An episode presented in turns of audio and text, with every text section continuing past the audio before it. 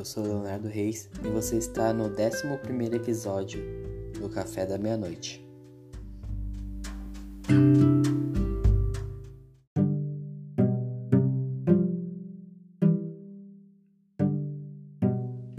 Ferris Bueller acorda um dia e decide que não irá para a escola hoje. Ele passa o dia inteiro se divertindo com seus amigos enquanto foge do diretor da escola, que não suporta mais as mentiras de Ferris e quer reprová-lo por falta.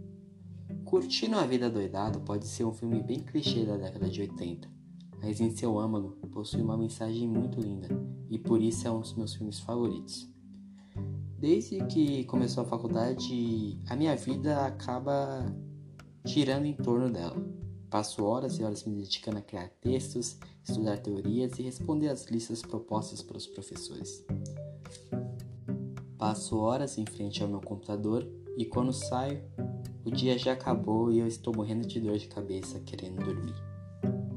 Nesse meio tempo eu acabo não conversando com ninguém e quando eu converso, tenho aquele papo superficial enchido desesperadamente por perguntas desinteressantes.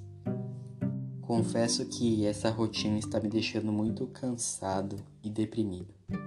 Sei que eu tenho as minhas obrigações como estudante e necessito de fato estudar para passar nas matérias que eu escolhi cursar. Mas, principalmente durante essa quarentena, será que eu estou vivendo de verdade?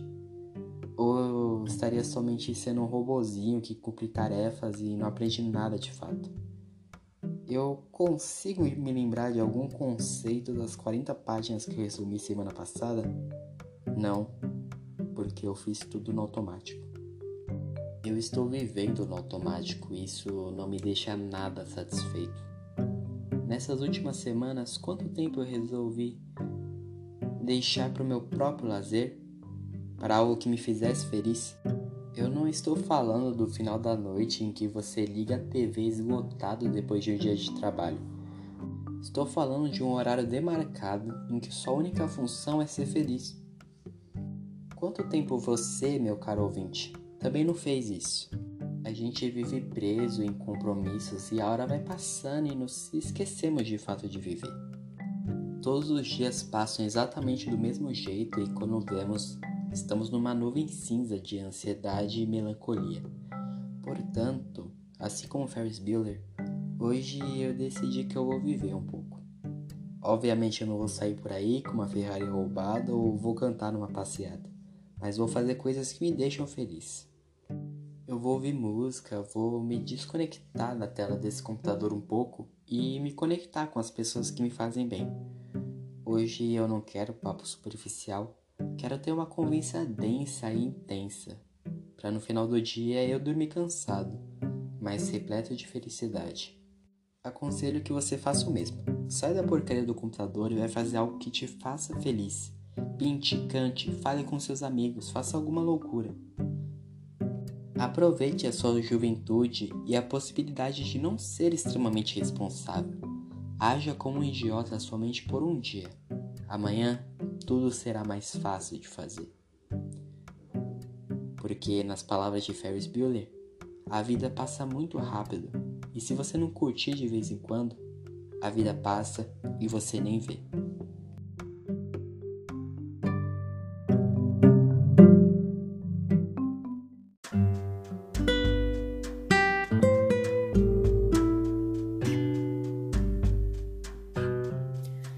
A vida tá bem corrida.